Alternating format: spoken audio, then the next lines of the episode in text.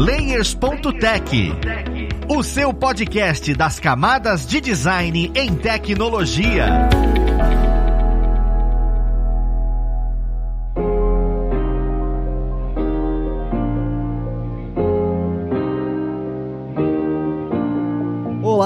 Ouvintes! Eu sou o Luiz Lima, designer e professor na plataforma Lura, e vamos para mais um Layers.tech, o seu podcast das camadas de design na tecnologia. Hoje nós vamos conversar sobre Product Design. Ou no bom brasileiro, né? O design de produto. Quando a gente pensa sobre isso, a gente pensa no produto fechadinho e tal. Mas vamos falar sobre algo mais digital. Nós vamos conversar sobre o Product Design dentro do iFood, porque é uma plataforma que está sendo bastante utilizada ultimamente. E vamos lá conhecer quem vai ajudar a gente nesse papo. A gente tem aqui hoje o William Santos. Ele é exatamente Product Designer dentro da plataforma. Seja bem-vindo, William. Opa, brigadão aí. Tô bastante empolgado para participar dessa conversa aqui e compartilhar o que a gente tem feito com vocês. E nós também temos como convidada Valéria Romano. Ela trabalha juntamente com o William como Product Designer no iFood, apesar de nunca terem se vistos, porque é um trabalho completamente remoto, principalmente neste ano pandêmico. E ela conhece também demais sobre o assunto. Seja bem-vindo, Valéria. Opa, prazer. Tô bem animada de conversar com todos vocês. Eu gosto muito, agradeço a presença de vocês aqui. E eu queria começar o papo falando o seguinte: eu acho bem engraçado que hoje em dia a gente fala bastante sobre product design, é um nome bonito, mas de fato é design de produto, né? E quando a gente fala design de produto, quem é um design iniciante, não tem tanto costume no mercado, vem na mente aquela ideia de um produto físico, né? É uma embalagem, é um produto tocável, como é que eu deixo aquela forma, aquelas cores. Eu acho que é o que mais vem na mente de quem escuta isso. O ambiente digital, igual o iFood, que não possui de fato um produto físico, ele produz um serviço, é estranho escutar que existe o serviço de product designer dentro desse tipo de empresa. E eu queria saber o que é a importância, qual é a importância do product designer dentro da empresa iFood, que é uma empresa de serviços especialmente digital? Boa. Acho que assim a principal diferença que a gente vê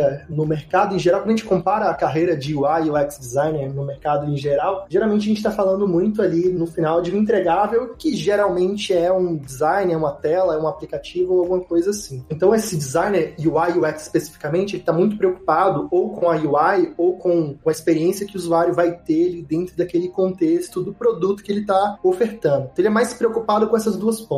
Quando a gente fala do Product Designer, ele também faz UI UX, só que a gente tem um, um compromisso maior com os indicadores ali, com o rumo estratégico da empresa. A gente também está muito mais conectado com a estratégia da empresa, com quanto aquele produto pode ser rentável para a empresa do que simplesmente se a gente trabalhar só com UI UX. A gente tem meio que equilibrar ali a balança entre o que é muito bom para o nosso usuário, que é o nosso cliente, que é o nosso foco, a gente quer entregar a melhor experiência possível para ele, e o que, que mais se conecta com os objetivos estratégicos da empresa. Então, se a gente pensar nessa diferença do Product Designer, ele é esse cara que está um pouquinho mais envolvido no negócio do que o UI UX, geralmente, em outros contextos que eles trabalham só com isso estão. Uma coisa legal também, puxando o gancho que o William falou, é muito de decidir os caminhos, né? Às vezes, negócio está olhando para um caminho em que as pesquisas mostram outra coisa, que tipo, o próprio produto mostra outra coisa, tem uma outra necessidade, e é também direcionar esses caminhos. E aí vem a, a missão, né, vou chamar assim, do Product Designer de olhar tanto a longo prazo, quanto dentro da empresa, quanto também o que, que o mercado tá olhando, né? Então ter uma perspectiva de fora ajuda bastante. Acho que essa é a principal diferença também. É, vocês acabaram abordando que ele é um pouco mais profundo do que simplesmente desenvolver um produto, né? Tem mais informação, tem mais testes, tem mais estudo em cima do que você vai desenvolver. E vocês utilizaram a palavra UI e UX, e eu queria até trazer isso, porque é um elemento digital, né? Mas é um produto. Você acaba estudando várias coisas para poder construir isso daí. Qual é a necessidade mesmo do UI e UX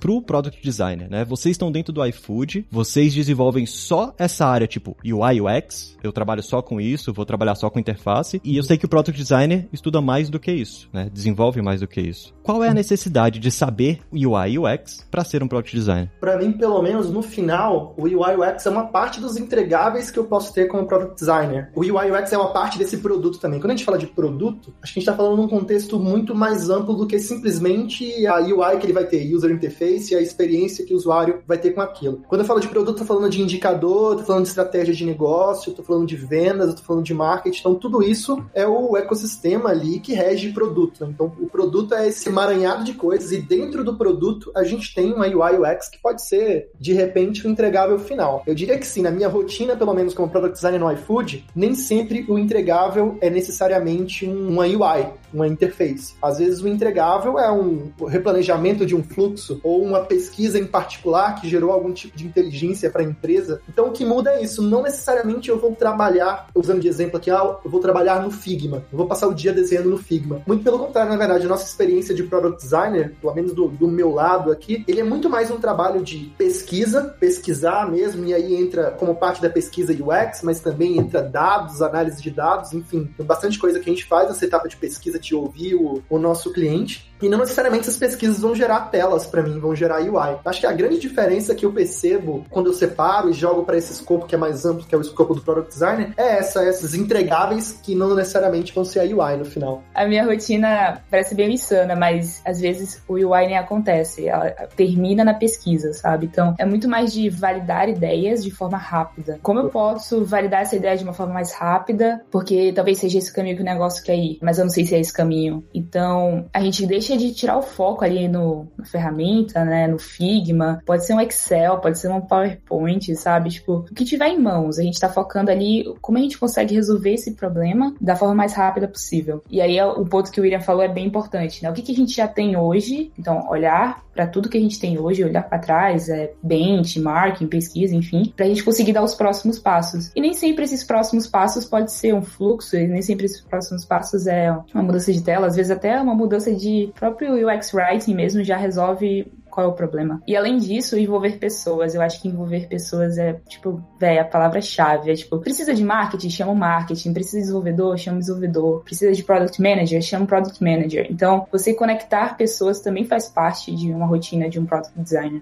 Pô, eu acho é, legal quando vocês afirmam isso, porque às vezes a gente fica só fechado, né? Porque quando eu falei product designer, vem aquela ideia do elemento físico que eu havia comentado dentro da primeira pergunta. Mas quando alguém uhum. começa a estudar um pouco mais, é sempre UI e UX que fica marcando na cabeça cabeça e fica martelando na cabeça. E tem muita gente que acaba estudando isso para tentar trabalhar com product design. Então é legal que vocês comentam que às vezes você nem mexe em tela. É uma coisa diferente. Só que eu achei interessante também que vocês comentaram sobre a ideia do produto. Porque às vezes o seu produto não é algo que vai pro seu, sei lá, necessariamente cliente final, é alguma demanda interna. E aí eu queria entender melhor como é que vocês definem dentro do iFood essa ideia de produto. Como é que você define o que é um produto, né? O que você está trabalhando? São vários produtos que vocês trabalham? Ou vocês têm, ó, não, existe produto X dentro do iFood, é nisso que a gente gente trabalha. Ou cada demanda é um produto. Eu queria entender um pouquinho melhor desse fluxo, né? Principalmente dentro dessa plataforma que é tão grande. Tá, se a gente imaginar o iFood, aí a gente tem, ponta final do iFood, a razão de existir é atender o, o nosso cliente final, o nosso consumidor, né? A gente quer entregar comida para as pessoas, quer tornar a vida delas ali mais prática e prazerosa. Acho que esse é até a nossa frase que norteia a gente todo dia. A gente quer tornar a vida das pessoas mais prática e prazerosa, levando essa comida até a porta da pessoa com muita comodidade. A, então, a minha vida vocês já melhoraram infinitamente nessa pandemia. Então, pode ter certeza que estão fazendo certo. Geral, assim, a minha também, desde antes de entrar no iFood, hoje ainda mais, assim, é uma coisa, assim, que é essencial para mim hoje em dia. Então, acho que o que a gente tem como produto, o iFood como empresa, o produto dele é o app do consumidor. Mas dentro, para fazer esse produto acontecer, existem vários outros produtos que fazem o ecossistema funcionar. Então, acho que a palavra é ecossistema. Então, por exemplo, para a entrega chegar na sua porta, eu preciso de um parceiro entregador. Então, esse parceiro entregador, ele usa um app nosso, um outro produto nosso, para poder receber aquele pedido de entrega e ele efetivamente pegar a comida no restaurante e entregar. E aí, quando eu falo do restaurante, ele tem toda a plataforma dele lá para receber o pedido, que é o nosso gestor de pedidos, ele tem o portal que ele faz o gerenciamento do negócio dele, que é outro produto. Então a gente vai tendo vários produtos, até produtos internos, como você mencionou anteriormente. Então a gente tem plataforma interna, por exemplo, para gerenciar as nossas promoções. Então tudo que aparece lá no app é gerenciado da plataforma interna. O conteúdo que aparece no app é gerenciado por um CMS interno. Então no final, todo esse ecossistema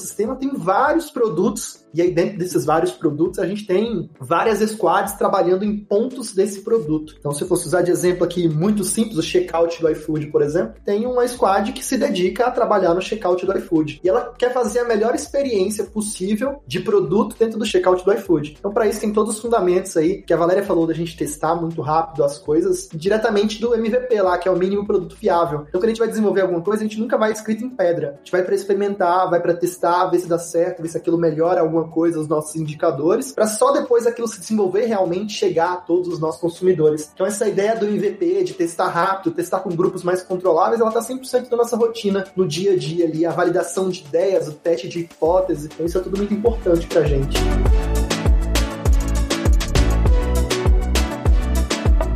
Você comentou uma parada agora, parece até brincadeira como tá casando muito com o mini roteirinho, né, que eu fiz pra gente poder perguntar, entender o que a gente tá fazendo, que é exatamente a ideia de o consumidor final do iFood. Porque eu acho complicado, às vezes eu paro pra pensar nos aplicativos, e ele é um pouquinho mais complexo do que simplesmente vir pedir comida e pronto. Foi o que você comentou. Cara, tem o entregador, você tem quem tá pedindo e você tem o restaurante, ou seja, são três universos dentro do mesmo ambiente. E isso foi modificando, porque inicialmente nem era dessa forma, necessariamente. O entregador, pelo que eu me lembre, tinha que ser da empresa. Eu queria Exatamente. saber como é que funciona essa interação dentro do sistema e como é que funciona essa interação para você. Porque você comentou sobre squad e esse squad cuida uhum. daquilo. Só que uhum. esse squad interage entre esses três ambientes do produto. A equipe é grande o suficiente para ter uma equipe só para lidar com quem vai trabalhar com o entregador. Ou vai existir uma equipe para lidar só com quem vai trabalhar com o restaurante. Ou você, como product designer, precisa estar tá interagindo com esse ecossistema como um todo, né? Esses três ambientes do aplicativo. Que ainda devem existir mais eu nem imagino. Vai mais do que o que eu utilizo. Eu queria saber como é que é a interação desses sistemas entre vocês, a equipe, vocês, product designers, e esses uhum. três ambientes do sistema. Acho que até a, a Valéria aí vai falar bem melhor disso, porque ela tá numa squad que interage com todo mundo e mexe todos os produtos. Boa, posso sim. Falando um pouco geral, assim, tá? É muita interação entre os product designers, mas sim, existem times específicos para cada tribo, olhando para cada ponta, né? Então, times olhando para restaurantes, times olhando para a experiência de entregador, times olhando para a experiência de consumidor. Mas uma coisa que tem que ser sincronizada é a regra de negócio, né? Porque as regras, elas têm que acontecer de forma fluida. Então, uma coisa que eu afeto o consumidor vai afetar também o restaurante. E aí é um equilíbrio constante do que está acontecendo com aquela tribo, com aquele time que tem um product designer e o que vai afetar o outro time, como é que essas coisas vão se combinando. É o ecossistema que o Will comentou. E meu time em particular, a gente olha para todas as tribos e aí vem a dificuldade de entender realmente como essas coisas são em sincronia no dia a dia. Mas no nosso dia a dia é basicamente isso. A gente tem muita sintonia, tem muitas cerimônias e muitas trocas para poder entender o que, que cada time está fazendo e também a gente é muito guiado por dados, né? Então, sempre entender os indicadores, sempre entender as metas, sempre entender as dores, para a gente conseguir guiar em cima daquilo para todos os stakeholders. Respondeu 100%, exatamente isso. A Vaira fica nesse escopo mais amplo, mas eu, por exemplo, eu atuo dentro da tribo de restaurantes. A gente tem tribos aqui dentro de várias áreas, né? Uma das tribos que tem é de restaurante, eu atuo dentro da tribo de restaurante, mas sempre que eu fazer tem isso, o lance do impacto. Alguma coisa que eu vou fazer pro restaurante acaba no final tendo algum impacto lá na ponta para o consumidor final. Então eu preciso estar alinhado com a squad que cuida dessa determinada área que eu vou impactar lá no consumidor. Então nosso trabalho ele é muito interativo, assim, entre as squads o tempo todo, sacou? É exatamente o que a Maria falou. Tudo impacta o outro, impacta o indicador do outro. Toda decisão que a gente vai tomar tem que ser muito fundamentada e muito conversada com todo mundo. E eu acho que o iFood dá o ambiente pra gente de, de conseguir conversar, essa abertura que as, todas as squads têm de conseguir conversar, trocar ideias, trocar dados, é muito importante pra gente conseguir ter essa rotina com tanta gente, mas ter ela de maneira saudável como a gente tem. Cara, e é engraçado porque é bonito falando dessa forma, né? Você fala dos squads e tem essa rotina, essa comunicação, porque o que um fizer vai impactar no outro. Falando nas palavras comuns de empresa pequena, se você fizer besteira de um lado, quem vai tomar esporro é o seu coleguinha ali que tá aceitado do outro squad. E aí eu fico perguntando como é que funciona o sistema de hierarquia. Com esse sistema de trabalho de squads e ecossistemas, você tem liberdade para poder olhar para um squad e falar, olha, você fez errado, refaz isso, ou você recebe isso de alguém, você recebe, sei lá, demanda de cima que você não tem o que fazer e você tem que produzir determinada coisa, porque é tudo muito bem alinhado. Quando você fala desse jeito, fica tudo muito bonitinho, né? Pô, eu preciso fazer o estudo, eu preciso aplicar, e aí parece que você tem bastante trabalho, mas existem outras pessoas que estão trabalhando com você. E aí, como é que funciona essa hierarquia? Como é que funciona esses pedidos? Como é que isso chega para vocês? Em relação à hierarquia, assim, o iFood tem a hierarquia dele, a gente tem os nossos leads, a gente tem a galera que são os diretores da área, como uma empresa qualquer. Mas é uma empresa que dá, o iFood dá muita autonomia pra gente testar as coisas, mas ele dá essa autonomia esperando que nós sejamos, tipo, adultos responsáveis para fazer, para tomar essas decisões. Então eu, como adulto responsável, quando eu quero fazer alguma coisa, eu imagino alguma coisa, isso tem que estar alinhado com o objetivo do iFood. A empresa tem todo um planejamento estratégico, ela quer chegar, a visão dela de longo prazo, e eles esperam que eu, como adulto responsável, trabalhe para ajudar a empresa toda a chegar nesse objetivo maior aí, esse plano estratégico que foi definido por todo mundo no momento em que se planeja. Então tem esse momento de todo mundo parar e se planejar e ver qual vai ser a visão ali numa determinada janela de tempo, e depois a gente começa a trabalhar em cima disso. Mas aí chegou a demanda objetivamente, definiu um objetivo estratégico lá. Aí chegou a demanda objetivamente pra gente, o que eles esperam também que a gente faz, e é da nossa rotina já, é procurar todo mundo que é envolvido nessa área e começar a alinhar. Então tem a galera de produto, né, que são os PMs, tem a galera de, os desenvolvedores, tem os outros designers que são impactados, mas também tem os diretores, tem a galera da área negocial ali, o stakeholder, o interessado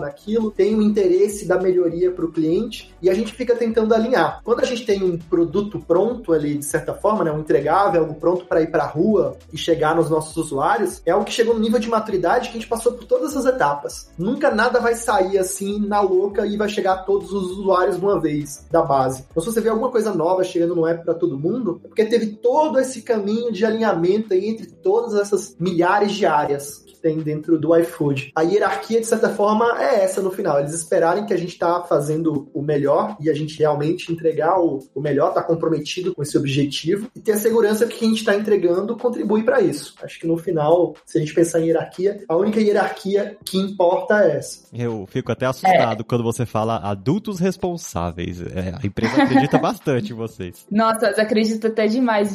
Quando eu entrei no iFood, eu fiquei muito chocada o quanto de autonomia eu tinha. E, tipo, isso é incrível, mas grandes poderes, grandes responsabilidades, né? eu acho que um ponto muito legal é sempre se questionar o porquê. Toda vez cada passo que a gente dá, a gente tem uma questão de por quê. Por quê? Você validou? Por quê? Então, a gente cria uma cultura de questionar o tempo todo, né? E quando a gente cria uma cultura de questionar o tempo todo, a gente sabe muito bem quem a gente está impactando, por que, que a gente está fazendo isso, e quanto tempo isso vai demorar. Então, é muito do que o Will falou. Para coisa chegar para todo mundo ali, uma alteração mínima que seja, teve todo um estudo. E aí, na questão de demanda, é muito do mesmo objetivo. A empresa toda tem o mesmo objetivo e a gente é guiado por esses objetivos. E não é tipo, ah, top-down a pessoa tomou a decisão e vai ser por esse caminho. Não, eu posso também questionar meu top-down. Por que, que a gente tá indo por esse caminho? É tudo muito baseado. A gente já gravou um episódio falando exatamente sobre o processo criativo dentro do Nubank. E essas empresas, essas fintechs, seguem esse mesmo padrão e, e se mostra bem eficaz. E uma das perguntas que eu fiz, inclusive, naquele episódio, foi sobre as pequenas mudanças. As pequenas mudanças, às vezes, elas vêm e não podem demorar para serem feitas. Por exemplo, imagine que sobe uma atualização, né? Você, como product designer, desenvolveu todo um sistema sistema. Esse produto em específico que vocês trabalharam foi um layout e ele vai online, só que um botão tá errado. Uma cor do botão tá errado, por exemplo, tá mais para direita, tá mais para esquerda. É uma coisa pequena, sabe? Nada que impacta tanto o produto, mas é o suficiente para ter que ser alterado. O processo uhum. para alterar isso, ele é rápido? Ele demora? Porque em empresas pequenas, normalmente, é o estagiário vai lá e faz, ou para o que tá fazendo e resolve isso aí. Agora, numa empresa maior igual o iFood, precisa ter toda a organização. Só que isso é uma coisa rápida. Quem vai desenvolver isso? São vocês que tratam com isso? Como é que eles lidam com essas pequenas intervenções que precisam existir no sistema, essas pequenas atualizações que precisam existir no sistema? Quando eu falo assim desse processo mais longo, eu tô falando de, geralmente de desenvolver alguma feature nova, algum produto novo dentro daquele produto ali, dentro do ecossistema, alguma coisa que resolva alguma coisa dentro do ecossistema. Mas, por exemplo, se eu subo algum erro de texto, por exemplo, acaba saindo. A gente tem muita revisão nesse processo todo ali. Por exemplo, em texto, a gente tem uma equipe de designers de conteúdo que olham para o texto que a gente está escrevendo, que revisa aquilo várias vezes, mas eventualmente pode acontecer de subir algo errado, de algum botão fora da especificação, como, como foi o exemplo. E é algo que eu notei trabalhando não só no iFood, mas a maioria das empresas. Quando rola algo assim, abre-se algum tipo de bug, algum tipo de chamado. Esse fix ali, ele é feito de maneira mais rápida. Eu acho que é o mesmo processo aqui no iFood, né? Quando é um errinho, alguma coisa assim, esse fix vai ser feito de maneira mais rápida não passa por todo aquele processo de pesquisa porque ele é simplesmente um erro ou um bug, por exemplo. Então a gente trata ele de maneira mais prioritária. Consertar esses pequenos errinhos aí que podem acontecer não entra dentro de uma esteira comum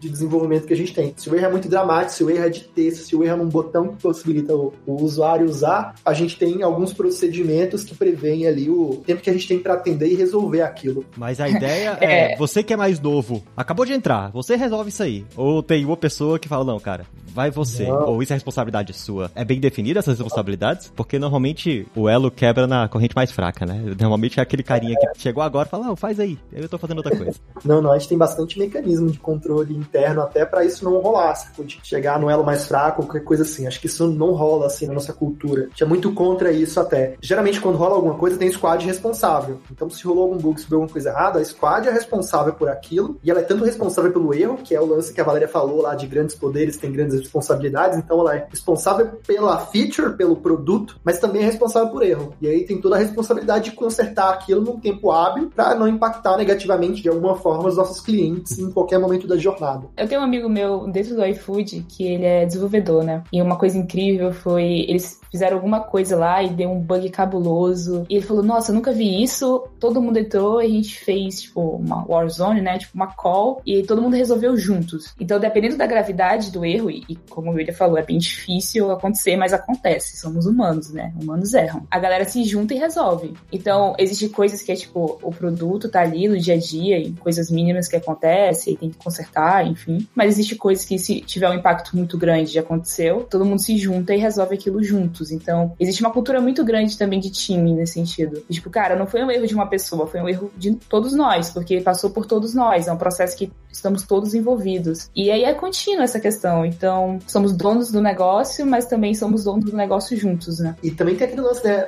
Valéria? A gente não só trabalha no iFood, como a gente é consumidor do iFood. Então, a empresa tem uma comunicação muito aberta, assim, eu como consumidor, eventualmente posso achar um erro e um bug. E é muito estimulado lá dentro, e o iFood estimula isso muito, que a gente comunique esse erro, que a gente conte esse erro ali, que a gente tire um print e eventualmente envie. A gente tem mecanismos para enviar isso direto pelo app também. Então, a gente é estimulado a usar como consumidor, a provar nossa própria comida de cachorro aí, que é algo que a gente também fala bastante, e reportar se a gente encontrar alguma coisa ruim ou reportar se a gente tem alguma ideia legal que pode melhorar esse produto eventualmente. Então, também é muito cultural essa questão de se envolver diretamente no dia a dia do produto e usar ele e passar pelas mesmas dores que o nosso consumidor que não trabalha trabalha no iFood, passa. Faz parte da nossa cultura experimentar os nossos, as nossas próprias criações. Isso é muito importante, cara. Acho que dentro de qualquer empresa, né? Quando a gente vê essas empresas mais, mais recentes e que cresceram tanto, tiveram esse boom, a gente consegue olhar que isso é uma singularidade entre elas. Essa comunicação, essa responsabilidade, o colaborador. Eu acho isso genial. E toda vez que a gente conversa, eu vejo que quem trabalha ali dentro e fala comigo, conversa comigo, gosta muito dessa responsabilidade que ele tem. Eu acho isso maravilhoso.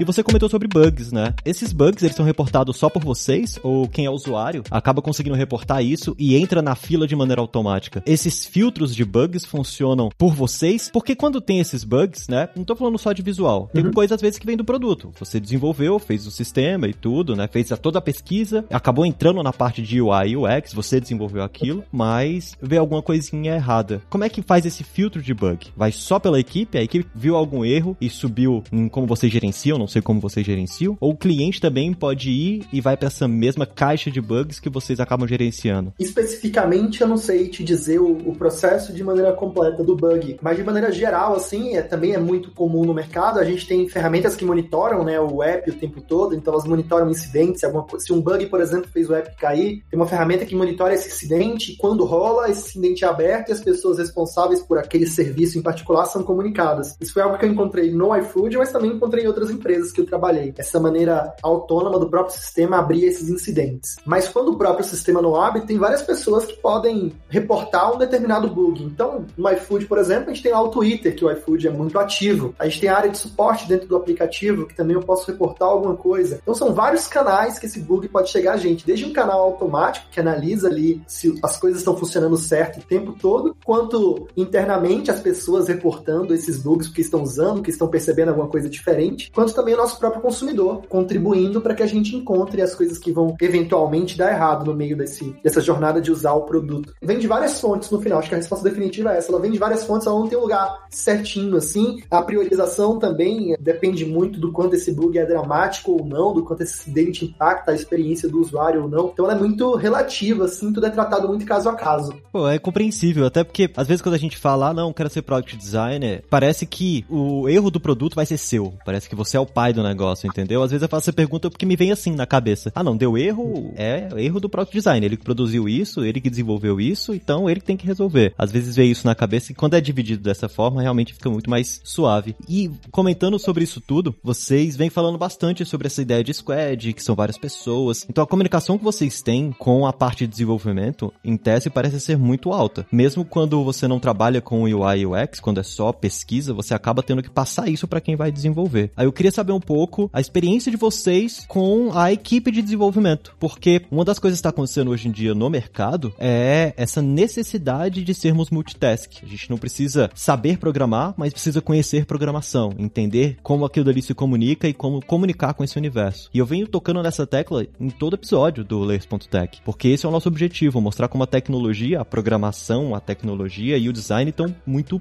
ligados, né? E eu queria saber, no dia a dia do trabalho de vocês, como é essa comunicação com a programação, com a tecnologia de linguagens diferentes, dos setores que trabalham com programação e assim por diante. Boa, Luiz. Eu acho que tipo, uma pergunta excelente, tá? Eu vejo muita rixa, vou chamar assim, entre desenvolvedores e product designers, UX, UI, enfim. Tipo, parece que existe uma diferença enorme, sabe? Você devia estar olhando com o mesmo objetivo. Não faz sentido ficar nessa diferenciação. Eu sou uma pessoa que começou com design. Eu não comecei com programação, eu não comecei com marketing, enfim, eu vim direto do design mesmo. E eu sempre tive dificuldade com desenvolvimento, tá? Desenvolvimento não é meu forte. Já tentei programar, não é a minha praia, eu não consigo. Não consigo. Mas com a experiência você começa a saber falar com os desenvolvedores, você começa a entender a linguagem deles, né? De como eles estão codando aquilo, o que está funcionando, quais são as ferramentas, enfim. Isso é muito legal para você criar uma empatia. Mas na minha rotina, na minha tribo, o que eu gosto de fazer muito é co-criar. Então, co-criar ajudou muito, assim, ouvir a visão dos programadores, entender visões de negócios, colocar todo mundo na mesma sala, tipo, vamos construir isso juntos. Todos nós estamos construindo juntos, vocês fazem parte do processo. E isso ajuda até com a parte final, de tipo, fechei alguma versão, fechei a solução ideal, inicial, e agora eu quero mostrar para vocês como é que vai funcionar. E aí, nesse mostrar para vocês como vai funcionar, é legal até trazer o mundo deles para lá. Tipo, ah, aqui a gente chama tal serviço, aqui a gente chama tal API, porque é uma documentação que também envolve eles. E aí fica transparente como o sistema funciona. Então é uma prática que eu já trago de outras empresas, é uma prática minha, não sei como o Will pratica aí. Eu sou suspeita a falar porque eu adoro trabalhar com desenvolvedores. Nunca tive rixa com nenhum e acho que é muito dessa prática de você co-cria, você entende uma documentação específica e aí a gente faz junto o processo de teste, de validação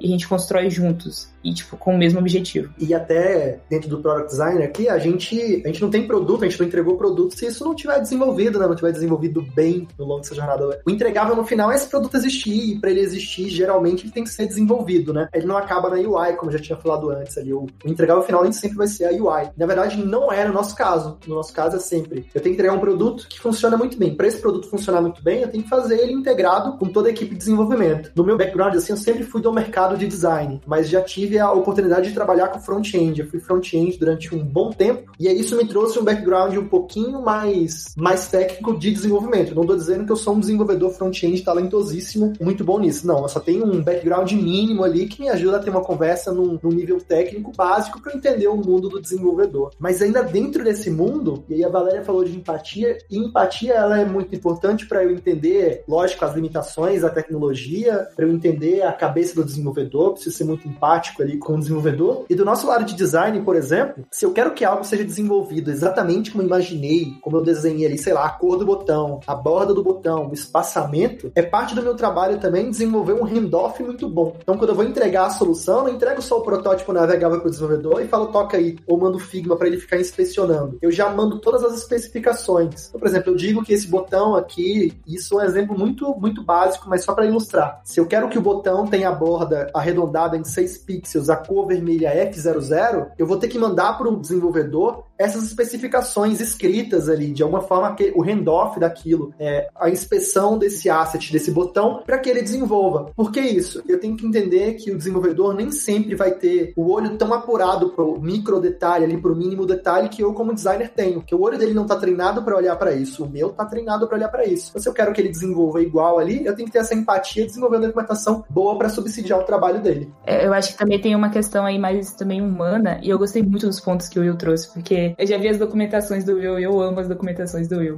Os handoffs deles são muito bonitinhos. Mas tem uma questão humana que é a gente tem que parar, nós designers, assim, de elevar um pouco o ego. A gente tenta fazer as coisas pra, tipo, ah, não, quero esse caminho porque olha só que bonito esse botão, ingrediente, não sei o quê. Então, a gente tem que parar de ser guiados pelo ego, guiados tanto pela arte, e ser mais guiados também por, tipo, dados, por o que, que é possível fazer. Porque você faz um negócio, um serviço, um produto, que às vezes não dá para desenvolver isso, sabe? E é claro que o desenvolvedor vai dizer que não. Mas se você co-cria com ele, ou se você pergunta, putz, dá para esse caminho? Se não der, qual caminho a gente consegue fazer hoje? Então existe uma troca, você troca, você não é um top-down ali no dia a dia, né? Você tá criando junto. Essa é parte do time, né? Você é um dos atores ali naquele ecossistema inteiro, mas você não é o, o time, nem o dono daquilo ali. Acho que tem essa visão também. Ninguém é dono de nada, mas todo mundo age como dono, se sente como dono daquilo. Dono por quê? Porque é responsável, porque tem o, um peso do trabalho em cima daquilo, um peso de responsabilidade, aliás, em cima daquilo.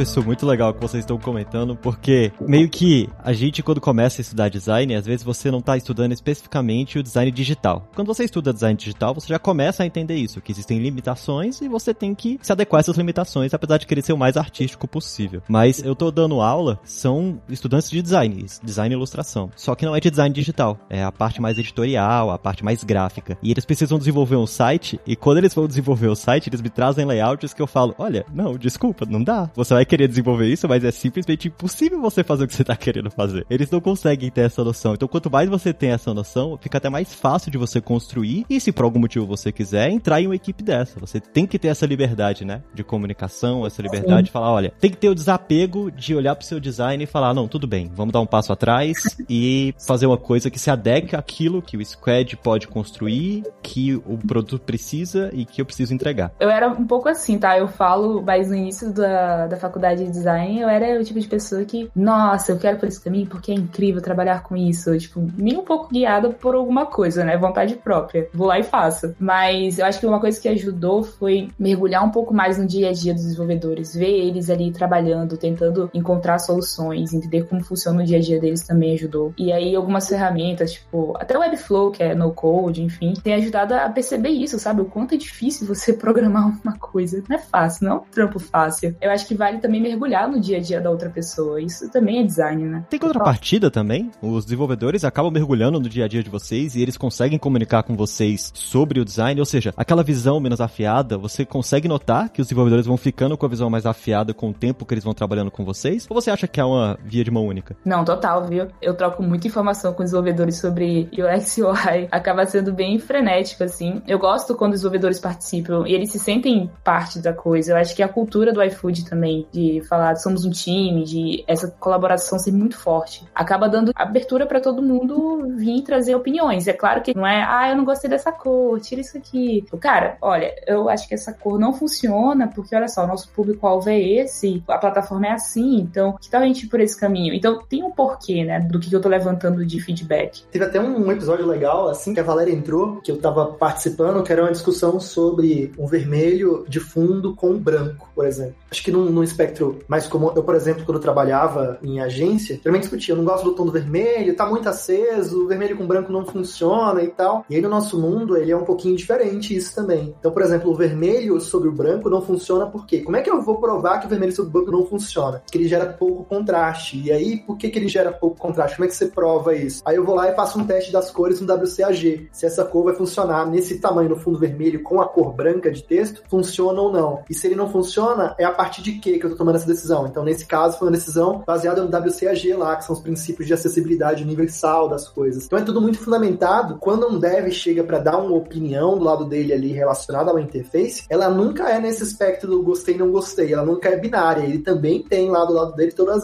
os argumentos que ele chegou para desenvolver ali para ser ouvido. Acho que isso com o tempo, o designer mais novo que chega com esse ego grande e quer se adaptar à carreira e ser bem sucedido, ele vai ter que aprender a ouvir essas coisas do desenvolvedor. Você tá num ambiente que as pessoas são guiadas por essas decisões sóbrias aí, não só emocionais, você vai ficando mais à vontade. No começo, eu confesso, no começo da carreira, eu tinha muita vaidade, assim, eu queria desenvolver a interface seguindo só os princípios de design editorial, que é onde o design acontece de verdade ali, as coisas, a disrupção acontece do ponto de vista visual é no editorial, nas revistas, nos outdoors, nos anúncios impressos. O design lá é muito disruptivo porque dá para fazer esse design, esses negócios todos. Mas você vai perdendo essa vaidade que você quer fazer sempre algo muito louco, muito inovador, na medida em que você conversa com os desenvolvedores, vai entendendo o mundo dele também, vai entendendo o mundo de tecnologia, vai entendendo as limitações da tecnologia atual que a gente tem, que é muito boa, mas ainda tem muitas limitações. Então é tudo uma questão de maturidade. O ego, na medida em que você vai crescendo e sendo bem sucedido, e essa é uma crença muito minha, o seu ego vai ter que diminuir. Então, enquanto você cresce como pessoa e como profissional, o seu ego tem que necessariamente ficar menor, porque senão não vai andar, coisas não vão bater, você não vai caber naquele determinado local ali, você vai ficar grande demais, o seu ego vai ficar grande demais e vai acabar te expulsando. Eu acho engraçado porque é bom você comentar isso. Quem é designer, você olha e pensa, cara, eu estudei durante 4, 5 anos, estou estudando desde sempre, para vir um cara que programa e não estuda, para me dar pitaco. Isso vai vir na sua cabeça em algum momento, se você trabalha com design, trabalha com arte. Somos seres uhum. humanos, tá? Isso é normal. Agora, você saber como lidar com esse pensamento é muito importante. E o que o William e a Valéria estão comentando, já que eles são product designers, o produto é feito para o seu cliente final. Então, não é feito para você, né? Esse é o pensamento do product designer que é muito importante você manter. Eu acho isso muito legal de abordar aqui, para se você tem interesse em entrar nessa área, já entrar nessa linha de raciocínio. Product design, você está desenvolvendo uma solução. Então, você não está desenvolvendo para você, não tem que ser simplesmente sem acatar o que os outros falam. Foi genial o que vocês comentaram. Eu queria perguntar uma coisa mais íntima do iFood, né? Que seria, dentro da plataforma, vocês desenvolvem com alguns projetos, ou seja, como é Product Design, vocês comentaram aqui que existem projetos para você desenvolver. Eu queria uma experiência de vocês, qual foi o melhor projeto que vocês trabalharam, você mais curtiu, e por que que você mais curtiu, né? Tipo, ah, não, gostei porque eu tive liberdade de fazer tal coisa, ou alguma coisa do gênero. Porque como são vários projetos, tem aquele que você não gosta e aquele que você gosta bastante. Eu queria um pequeno depoimento de vocês de dentro da plataforma. Tá, acho que projeto preferido, putz, essa pergunta é difícil, assim, até agora eu trabalhei em coisas bastante legais, assim, que eu curti fazer. Eu fazia com uma paixão grande ali, mas deixa eu ver, já trabalhei bastante coisa, mas o que eu mais gostei, na verdade, foi, o produto não foi o único fator para eu gostar e ser a melhor experiência, mas o a que eu mais gostei até hoje foi um projeto de inovação que a gente estava tocando, de inovação pro iFood, e aí eu gostei tanto desse projeto porque eu tive a chance de interagir com a galera inteira do iFood, assim. Então, nesse projeto em particular, era bem parecido com o escopo da Valéria hoje, eu tinha que interagir com restaurante, eu tinha que interagir com logística e eu tinha que interagir com o consumidor final ali, com o app do consumidor final. E no meio desse caminho eu tive que interagir no final, sem exagerar assim,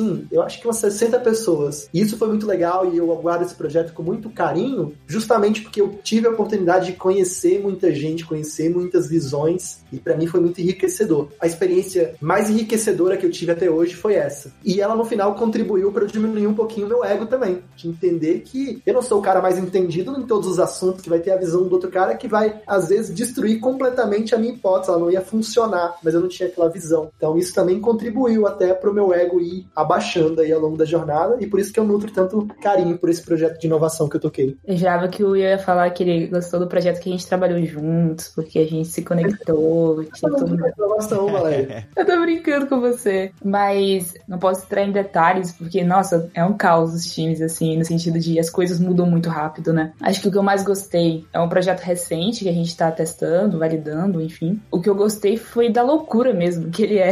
Eu nunca vi isso na minha vida. Tipo, um projeto que em outras empresas demoraria seis meses, um ano para sair, conseguiu sair em, tipo, duas semanas, sabe? Tipo, sair já aconteceu, né? Claro, com todo o processo de pesquisa, validação, ideação, tipo, todo o processo mesmo. E saiu, tipo, em duas semanas. Em choque.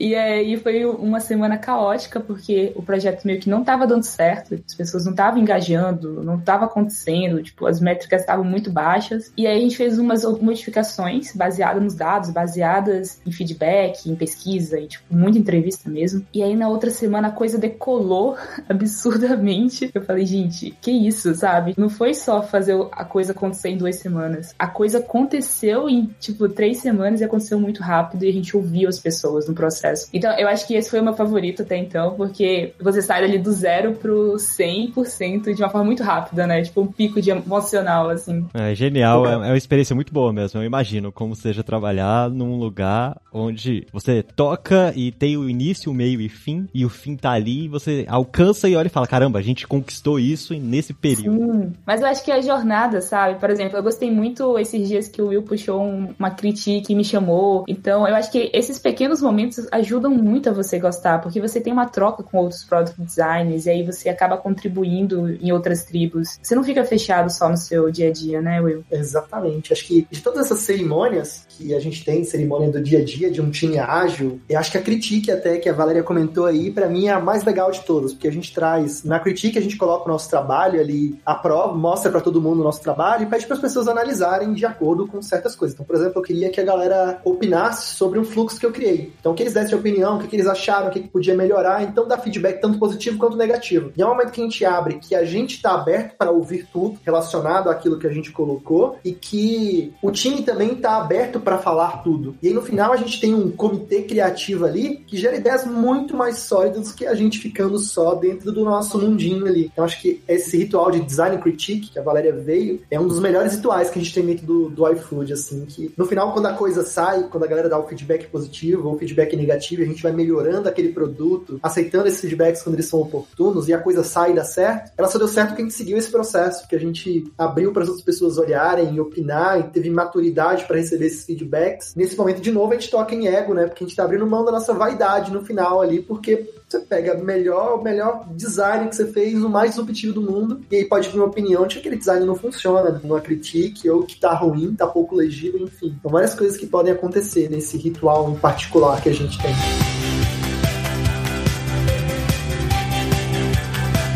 Pô, eu acho muito legal quando eu escuto isso, porque eu tô morrendo de vontade agora de abrir o iFood e eu vejo o iFood com mais carinho agora. Eu vejo o sistema, eu fico imaginando vocês trabalhando nele dá vontade de ficar usando. É, eu acho isso genial. E a gente sabe que tem muita coisa para melhorar, tá? Eu acho que algo muito legal é que todo mundo é muito critique com tudo. A gente sabe que existe coisa que a gente quer melhorar e a gente quer melhorar, assim, existe muita garra ali para dizer, não é o mundo perfeito, sabe? A gente sabe disso e a gente vai melhorar. Então, ser realista com a coisa, né? Não ficar idealizando também, ser pé no chão nesse sentido. Pô, seria, é isso. isso realmente é ótimo. Cara, eu tô gostando muito, é um papo muito bom mesmo, mas a gente tem um pequeno tempo, né? Sempre tem, infelizmente. E eu agradeço é. demais a presença de vocês dois, a experiência que vocês têm dentro do iFood com o Product Designer, a experiência que vocês têm com o Product Designer geral, né? O que trouxeram de fora do iFood também. Eu achei muito válido para quem tá escutando a gente. E eu queria abrir esse espaço para mostrar para quem tá escutando a gente onde pode achar os projetos de vocês, onde pode achar vocês nas mídias sociais. Eu até comentei no episódio passado que você como designer, o sistema de empresas está trabalhando assim e a gente tem que trabalhar assim. Nós temos que nos apoiar em ombros de gigantes. E eu vejo vocês exatamente como os gigantes que nós devemos apoiar. Então, William, se alguém quer te achar, você tem alguma mídia social que queira divulgar para o pessoal, Twitter ou LinkedIn? Boa, geralmente o meu LinkedIn é o hub de tudo relacionado à minha carreira, assim, à minha jornada. Então o portfólio está linkado lá, as coisas que eu faço no dia a dia, eu gosto de escrever também. Você sabe, eu sou professor também, então eu gosto de escrever, contar, ensinar, gosto de falar, vocês perceberam isso. E tudo que eu faço concentra no meu LinkedIn, que é linkedin.com barra in, né, que é o do LinkedIn ali, barra William, com dois L's e M de Maria no final, PDS. Então, linkedin.com barra in, barra William PDS, vocês me encontram. E aí lá tem tudo que eu faço, eu sempre coloco, eu sempre concentro lá. Pô, genial. E Valéria, você tem vontade de divulgar algum espaço? Não sei se você divulga com o Dribble ou LinkedIn também. Claro, eu ia comentar que o Will é muito famoso, né, gente? Olha isso, ele é até professor. Quero chegar nesse nível. É, eu já professor na Lura até. Olha só, que legal.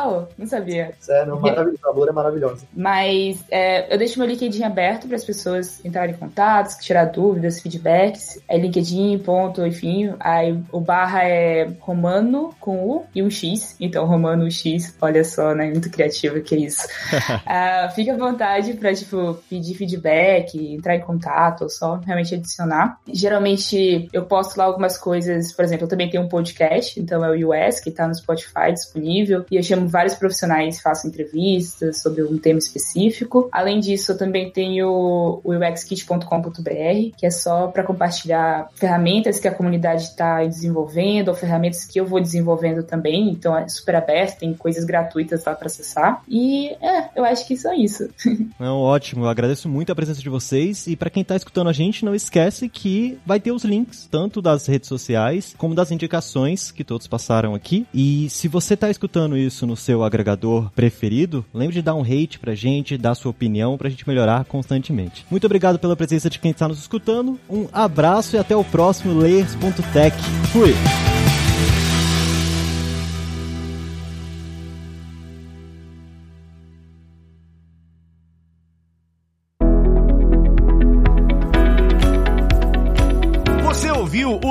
Layers.tech, uma produção alura.com.br. Edição Radiofobia Podcast e Multimídia.